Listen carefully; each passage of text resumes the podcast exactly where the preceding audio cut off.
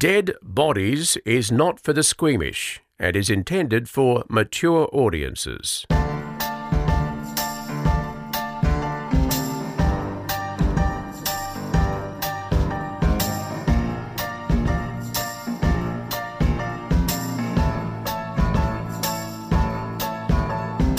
Don't Fuck With Cats. Oh! oh! Okay, you guys told me to watch it and I was put off started it. for ages because yeah. I didn't want to see any animals get hurt. Yeah. And then you had to really convince me that, that I wouldn't see anything. Yeah. And it was, it blew my mind. Oh, I've been yes! recommending it to everyone that will listen to me. It is It is so intense. It yes. is so good. Okay, so dude, I can't. It's very difficult for me to work out what we've said in group chats and text messages and what we've said in the podcast. Yep. Did we discuss this on the podcast? Never. Or? No. No. Okay. So there is a show on Netflix called Don't Fuck With Cats. And I didn't get the proper warnings before I watched it, which is why when I was telling Dee Dee and Kirst to watch it, I was giving out proper warnings. So yep. I'm going to do yep. this now. Okay. And I'll give you a short version of what it is and you should watch it. If you're listening to this podcast, I feel like you should watch yeah. it. Okay, so it is a real-life story about a guy who was posting cat torture videos online. This is where I come in and say, don't be stressed. You do not. They do not play the cat torture videos in their entirety. So you see, mm. you do see a little bit of cute cat that's about to be killed, but you don't see the killing. Right. Yep. I know. Yep. Have you watched it, Dee Dee? Yes, I have. Okay. There was more there than I would have liked. I know what you're saying. You're not seeing the full graphic thing. No. But there's there's more than a hint there, yes. I think. Mm. So it's pretty much about this video that goes up online, and I don't want to give away the the, the punchline. Video goes up. Why is my voice still doing this? No, what is that? It's like a frog in my throat. Mm. I'm not sick. It's just You need a peppermint Sorry. or something? I don't know. No. Um. So this video goes up online. Everyone's outraged about it. Like we all are outraged about shit that goes up online. Mm. And then we go and we walk away and we get outraged about something else. And mm. then no one cares about the original outrage. But there was this group of internet warriors who just like took it on. They made this cool little closed Facebook group and they are like, we're going to work out who this fucker is. Mm. And I don't want to go into it any more than that. But his, you know what they say about people that kill small animals?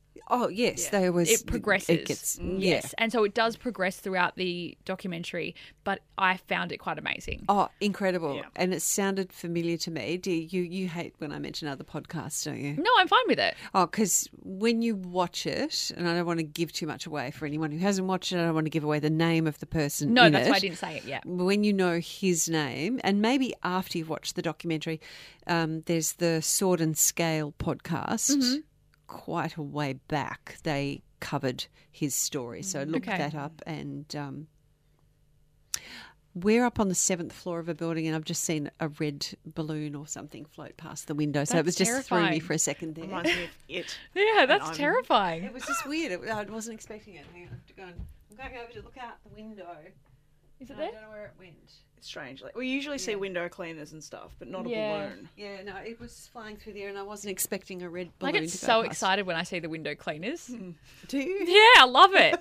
It's not a Coke commercial. I know, I don't know. They're, no, and they're never, but sometimes I, I like to knock on the wave, window to wave. wave and they must be like, oh, another fucking idiot inside has seen us. I yeah, get like hey, that when mate. there's a bird on the windowsill up here. Like when you're on the seventh floor and a bird is sitting outside the oh, window. It's like, oh, we're, I'm on your level. Yeah. What about trucks? Like when you pass a truck and you tell them to like honk, you like pull at oh, the air. Like yes. They, that must get so annoying. Nico always yes. gives kids. I do that all the time. Nico gives kids the finger when they like, oh, if they, he? yeah, if they try to like make us beep or something, like, you know, kids in the back seat of a van. Yeah. And if they go, oh, I'm a beep your horn, Nico, I go, don't do it, don't do it. And he just goes, nah, and sticks his finger up every time. Did you ever, when you were a kid on a school excursion, go to the back, like you always wanted to be in the back seat of the bus? Yes. That was the cool spot. But then you'd like turn around and wave to the driver behind. Yeah, that's what but I'm then it about. all just goes pear-shaped because once you've waved and then they're stuck in traffic behind you. It's so awkward. And oh. if they wave back, it's like, great, but then you're stuck and what do you yeah. do then? And yep. just avoid yeah. eye contact.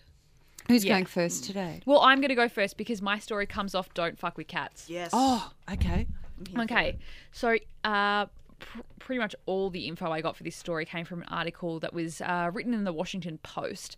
And the article basically is a research topic, and the research, sorry, the article came from a research paper, mm-hmm. and that research paper is called The Scavenging Patterns of Feral Cats on Human Remains in an Outdoor Setting.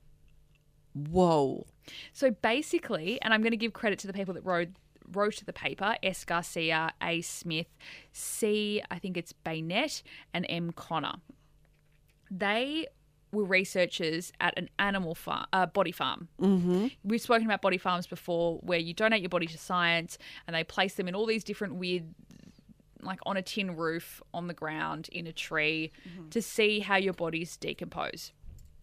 This body farm uh, was at the Colorado Mesa University's Forensic Investigation Research Station. That is what they call the body farm. Okay.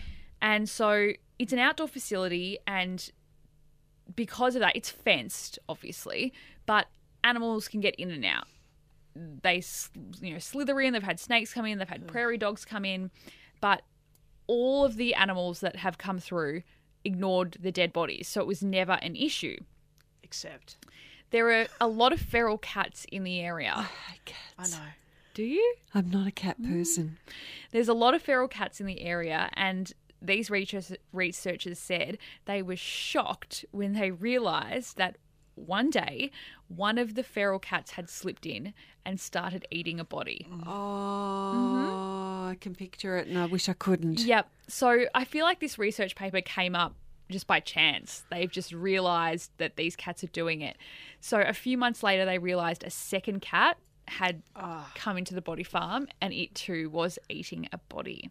No, hang on. People donate their bodies to I science. Know. They don't want to be eaten by cats. I know. And I, I need to make that clear that, yes, these people had donated their their bodies to science. So yeah.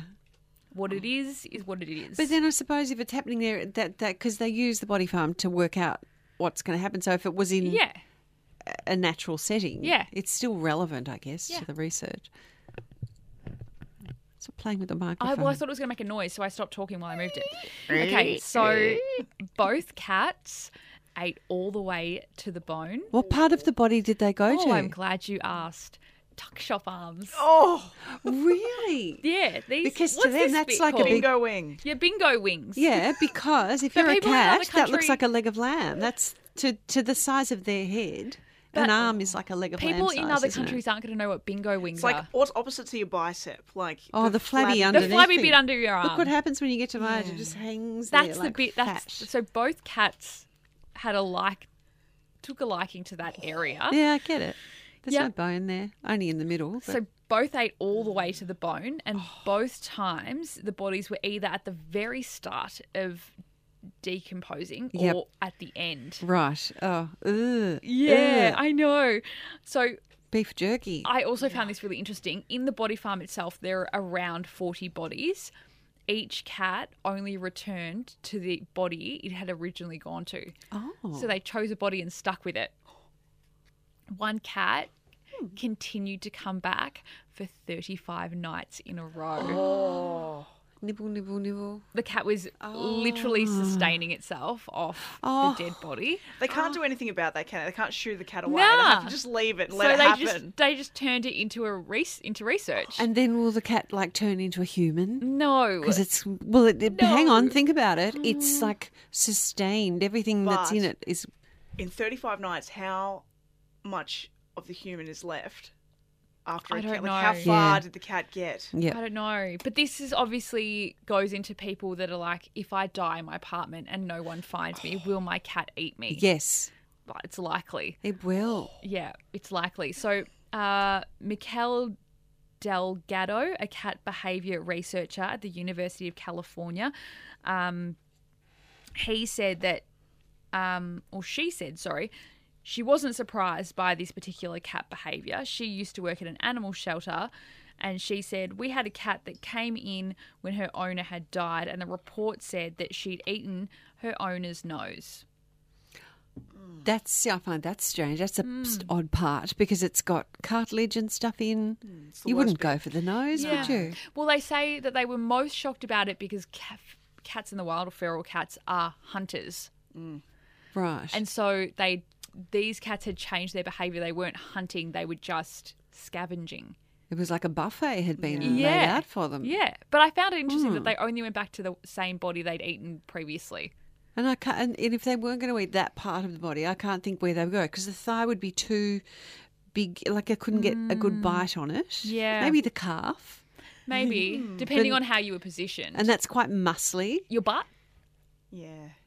I suppose. But again, it's like a big expanse of skin. It would be too daunting for I a I had cat. to say butt the other day on the news and I didn't know how to write it in my Why script. Why did you have to say that? Someone had been stabbed in the butt. Oh, okay. And I didn't know it was relevant to the story and I was like, I just wrote buttocks. And yes, then I think I, buttocks. We yeah. obviously get our scripts checked and when we got to that part, there was such a conversation in the newsroom about how we were going to say this and I thought, this is the shit that only gets said to me. Like, we're like, is it in the behind, in the buttocks. And then even when I went to voice my script, I could not say buttocks. Buttocks. buttocks. Yeah. Stabbed in the buttocks. How do you, you know? It so was, what did you say? I said buttocks. Yeah, yeah I think you have to. Yeah. That's what Forrest Gump said. Buttocks. In the buttocks. Yeah. Yeah. In the, yeah, you have to say buttocks. I thought you could have said stabbed in the behind. But then is that no. too, is that too, is it not proper? Glute, glutes. Footballers say buttocks, yeah, don't they? they when do. they have a bum injury. Not and, that that happens niggle. much, but. Mm. Mm.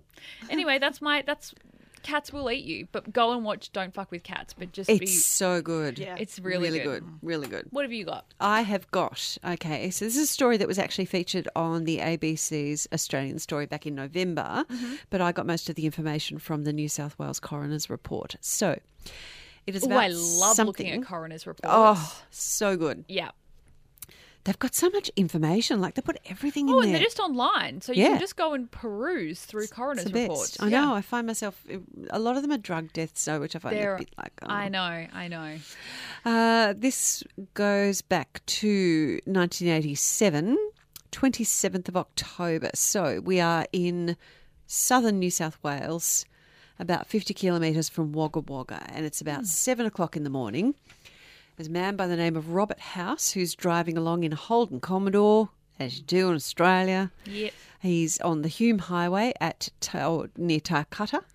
Um, in the front passenger seat next to Robert is a man named Hans Tangen, and in the back seat is a man called Marco Iliardi and a young lady Uh, I won't give you her name just yet. And those two are lying down in the back. I'm not sure whether they were asleep or whether okay. they were up to something. But anyway, they're in the back seat lying down. So this car travels along just a kilometre, just over a kilometre south of Kilgour Creek. The Commodore veers onto the wrong side of the road and there's a semi-trailer coming the opposite way, smashes into it. The girl who's in the back seat is thrown about four metres from the car. Mm. And she appears to be dead. Right. The driver of the car and the two men were trapped inside and they've got various injuries. So all four of them are taken to hospital. One of the men told police that the girl's name was Jessie or Jessica, but at nine fifty a m, so this is two, two hours and fifty minutes after the accident, Jessica was pronounced dead.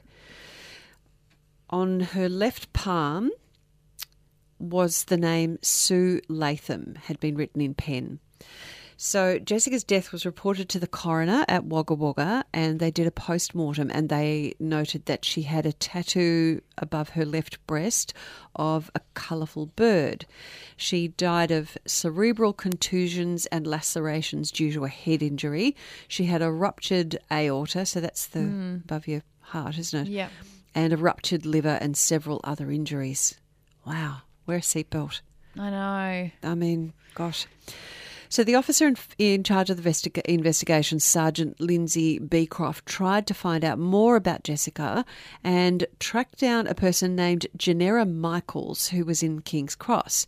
So this Janera Michaels was taken to the morgue and was shown the body of Jessica Pierce, and she said that she had known her for about three and a half years, that Jessica was around about twenty-five and a half years old and that she was a dancer.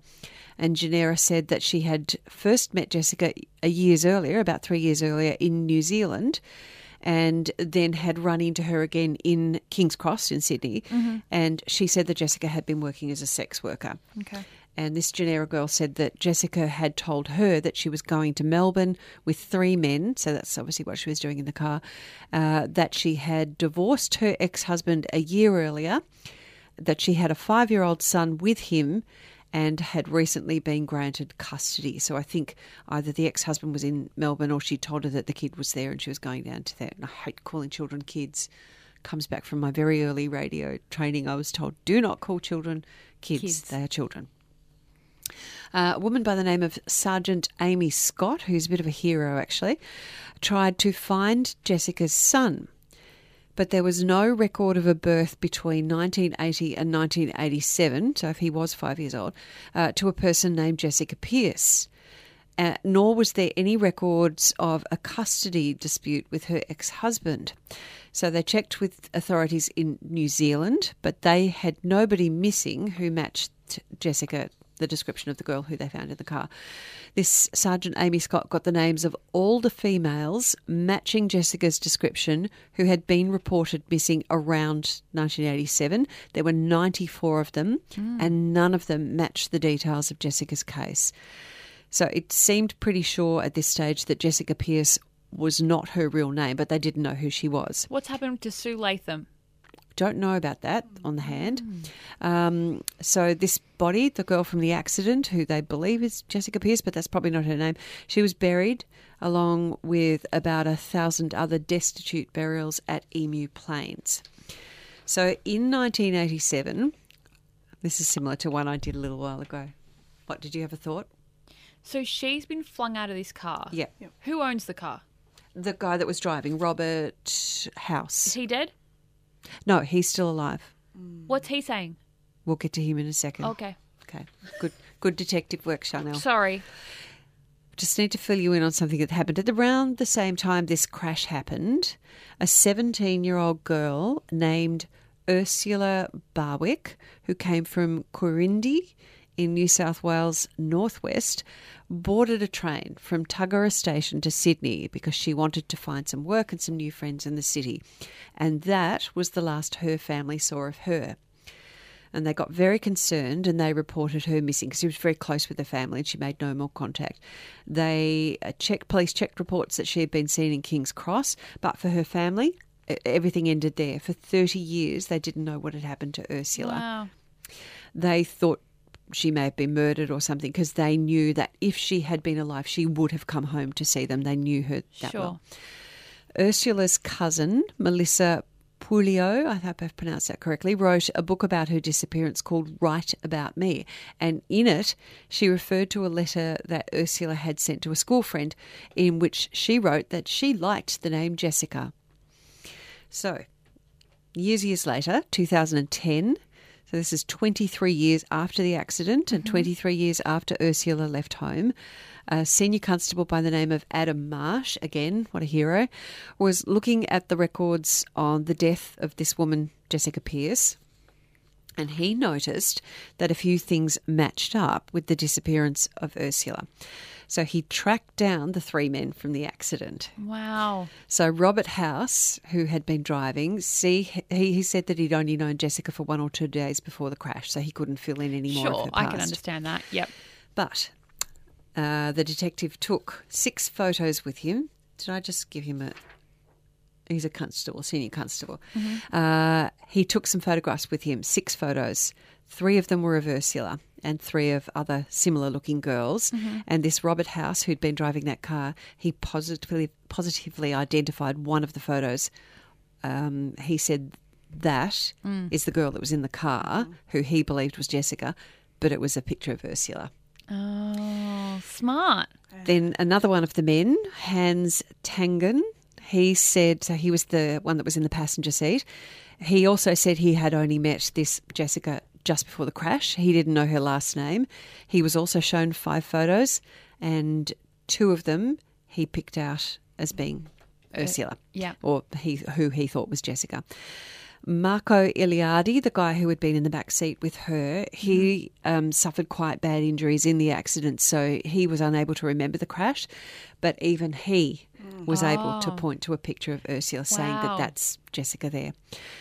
So what they needed now was her body to check further, but the funeral home which had buried her had closed down and its records were incomplete, so they couldn't identify the exact plot where she had been buried with all the destitute burials. Mm. They used a ground-penetrating radar to try and find her, but they still couldn't work out precisely where she was, so they couldn't exhume the body without possibly desecrating other burial sites. In July two thousand sixteen... Professor Christopher Griffiths, a specialist in forensic odontology, which is the teeth business, yep. looked at a number of photographs of Jessica and Ursula and noted that there were similarities between the shape of the anterior maxillary teeth. I'm not sure what that is. Neither. Is that the biters? The ba- I don't know. Maybe. Uh, yeah. And the front teeth, the position of the upper central incisor. So that would be your front teeth. Yeah. Um, and they also had similar length teeth and the same chipped edges. This is Ursula and Jessica. So he was able to conclude that there was enough similarity between them, but he did say this is not a positive identification, but it, they're incredibly similar. So in two thousand eighteen, an inquest was held before the New South Wales Deputy State Coroner, Derek Lee. It had been thirty-one years since Ursula was last seen by her family. There had been no contact from Ursula all of that time, despite the fact that she'd been very close with her family and would always come home to the, them. So the coroner said that it was most unlikely that Ursula would not have made contact with her family. So he said it was also unlikely that she would have had the life experience to have, so say she did just disappear mm-hmm. and assume a new identity or something, she didn't have enough life experience or ability to have lived all of those thirty-one years without at least popping up somewhere on right. some other record, sure. whether it be with a, you know, a welfare agency or a doctor yeah. or someone somewhere. So he concluded that, therefore, uh, it was very unlikely that she was alive. So the deputy coroner reached the conclusion that Ursula was dead and that the body known as Jessica Pierce was, in fact, Ursula Barwick. Isn't that amazing? Incredible. I mean, the work done by the police in this particular case. And so that's Sergeant Amy Scott and Detective Sergeant Kurt Hayward, who I didn't mention in there, but he also did a lot of work on it. Their work was recognised and acknowledged by the um, New South Wales Police Force, and also, I reckon, Senior Constable Adam Marsh, who went over that case the first time in two thousand ten, did really well. And again, I've got to stop leaving the sad postscript till the very end, but this is the sad postscript. Mm. Ursula's mother, Cherie, mm-hmm. died fourteen years before the coroner oh. gave that finding. So she died never knowing, knowing what had happened to her daughter. Yeah. But, I mean, I believe you get reunited. Yes, I was about to say that. She would have found out. Yeah. Yeah. yeah. Mm. Amazing, huh? So amazing. Yeah. I just think we're going to get more and more stories like that as I D N A agree. And things yep. have progressed. And it's even really hard-working cops that have to put yeah. all that together. Mm. Although, actually, they didn't use D N A in that case. Mm. Just because good old-fashioned the police work. Yeah. Good on them. Should we do some feedback? Sure. Okay. Do you want to go first while I have a drink of water? Okay. I don't mind. You do what you want. You okay. decide. Um, Jen sent us a story that she spotted on the Irish news website, R T E, about an Irish man named Connor. Of course his name's Connor. Yeah. Connor Woolley was just twenty-four when he vanished in Dublin in August of nineteen eighty-three. Mm-hmm. One of uh, a family of seven. Why are you not using an accent? I don't know. It's Irish. I can't think of... Connor Woolley. Connor Woolley. Who's disappeared. He was just one of a family of seven, originally from Greystones, County Wicklow. Oh, God. Oh, dear. Connor had been living in... It's not good, is it? No. No. no. Sorry. In Rathmines at the time of his disappearance. It was publicity about a previously solved case that led to his body finally being found. Mm. His mother was watching R T E's Crime Call two years ago and saw an appeal being made by police for the families of all long-term missing people to give D N A samples, we're just talking about D N A, uh, which could then be compared with unidentified bodies in Ireland and Britain and overseas. Mm-hmm. It's just a general call-out. Yeah. The use of D N A technology has solved two other missing person cases, Pauline Finlay and Joseph Brendan Dowley. Pauline was last seen alive walking her dogs on a County Wexford Beach in nineteen ninety-four. More than two decades later, her body was found uh, and identified in a Welsh cemetery. Oh, gosh. Is this all just through random people handing in their yeah. D N A? Pauline's body had travelled one hundred thirty-six kilometres from the Wexford coast to where it was found on the North Welsh coast late in nineteen ninety-four. Oh, so she went in the water. Yeah. Oh. Joseph Brendan Dowley, sixty-three, was last seen getting on a bus in Kilkenny in October nineteen eighty-five. He was going to take uh, the Dublin ferry to Wales, but his body washed up on a beach in Wales a month after he disappeared, and he was buried in Anglesey.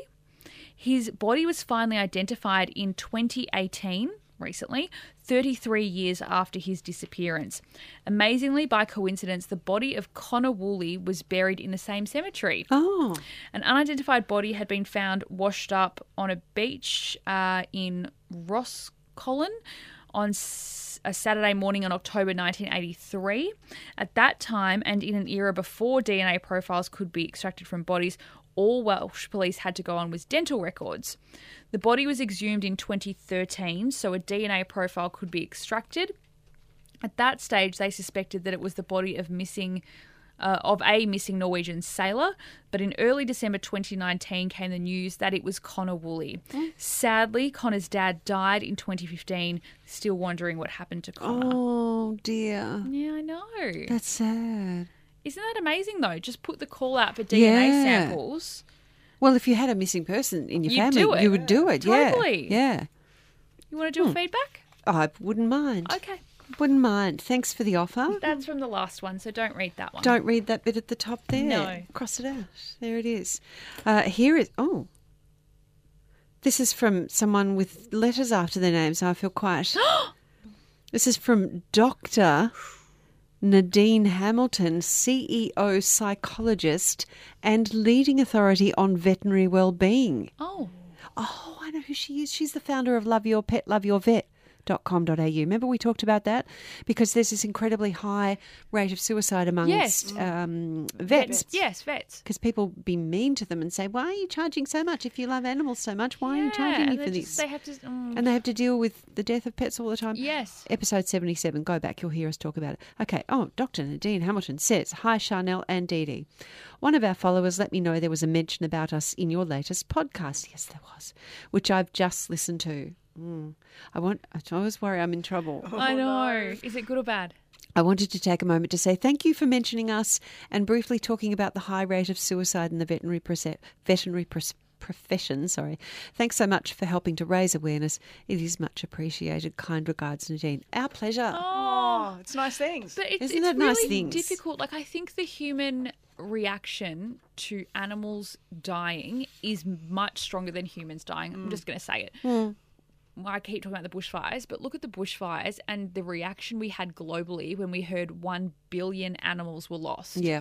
And I reckon that fact alone, not the humans that died, the fact of the animals alone is yeah. what got so many dollars in donations from all around the world. And I know that's really, you know, people like a human life is worth more, blah, blah, blah, but mm. it does really resonate with people, yeah. animals. Yep. Okay, I'll tell you a story about Nicholas.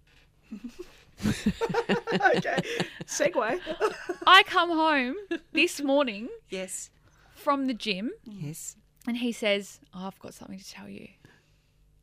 He goes, I left the garage door open and I left the house door to the garage door open yep. and Bruce ran. Oh my God. And I was like, what? Where was Bruce while he was telling you this? In the backyard. Oh, thank oh. God. That idiot left the door open and the Bruce bolted. Of course. How do they know? And How do they know the gate's open? They know. They can smell freedom. They yeah, know. Can. Harvey doesn't. He knows. And he's an old dog. He can hardly walk and somehow he knows. And what is, what's no, out there that he wants? I know he, what it is. I think cat shit's over the road. Oh, he just wanted freedom. So then Nicholas has bolted after him. Oh, no. He thinks this is a fantastic a game. game. He's run across the road and God bless him, Nicholas used his noggin. And he thought, I'm going to run back up the driveway and you're going to chase me. So he went come on, Bruce, oh. ran up the driveway, and Bruce goes, yeah, I'll chase you. Oh. And he ran. And then Nicholas was worried about the other dog, Barry, because he's thinking Barry's still going to get out. But I think I've mentioned before, Barry's a bit dumb. Yeah. Okay. Yeah. So Barry, instead of running through the open Does door Barry through the garage, the podcast, because I didn't want him to hear that. You just feel bad saying it. Yeah. He was standing at the locked front door, looking through the window, oh, going, "What's going on? Everyone's outside. Why aren't I? I why can't I get out there?" Oh. And Nicholas, anyway, so Bruce has run up to the front door to say hi to Barry, who's dumb and is still inside, yeah. and Nicholas has scooped him up. Oh, thank goodness. And Nicholas said to me, I didn't know if I should tell you or not. And I said, I'm glad you told me. I'm glad he confessed. Yeah, he confessed. Yeah. Yeah. You're entitled to hide if he does anything bad, like, oh. you know, if Harvey's shat on his bed or yes. something because Kieran didn't take him outside. Well, how is your dog going? um, he's hanging in there. He's, he doesn't. His poor back legs don't work very well, but okay. I've got this beautiful vet who comes and yes. does treatments on him. So he's hanging in there, yep. but he's got this weird thing going on where – so he had a, like a little – I forgot what it's called. It's like a vertigo that pets get. And there was one day he was really sideways. That was when I think I yes. was like making tearful calls to you two. We thought yes. he was about to die, but then he wasn't. But it's some like a vertigo thing. But he hasn't quite recovered. So one eyelid is like yeah. drooping underneath Aww. Or under the eye. So he okay. looks, looks like he's sad, but he's not. There's only strokey. One. And, yeah, I rang the vets and said, can you – and they said it might be like a Bell's palsy thing because he might okay. have had a little stroke and it – so he's a bit deaf and he's a bit blind, and but he's happy. Mm. He just wants to sit with me. Well, people should write him. to us about their dog stories. Like, has your dog passed away and you're really sad? I like those stories. I like to think? hear about. Yeah, makes me sad. Makes me I know, sad. But I like to hear about how much people love their pets. Okay. I want dog photos. Oh, I think if we you're going to send that. a story yeah. Yeah. about your dog, we need the photo. That's right. Don't Otherwise, send anything without a photo. We don't care. So no, you can either we'll ignore it if there's yeah. not a photo. Send them up via Facebook, or you can email them to us, uh, dead bodies podcast at gmail dot com. Dead Bodies is created by Dee Dee Dunleavy and Chanel Vella and produced by Kirsten Lim Howe. Contact us at dead bodies podcast at gmail dot com.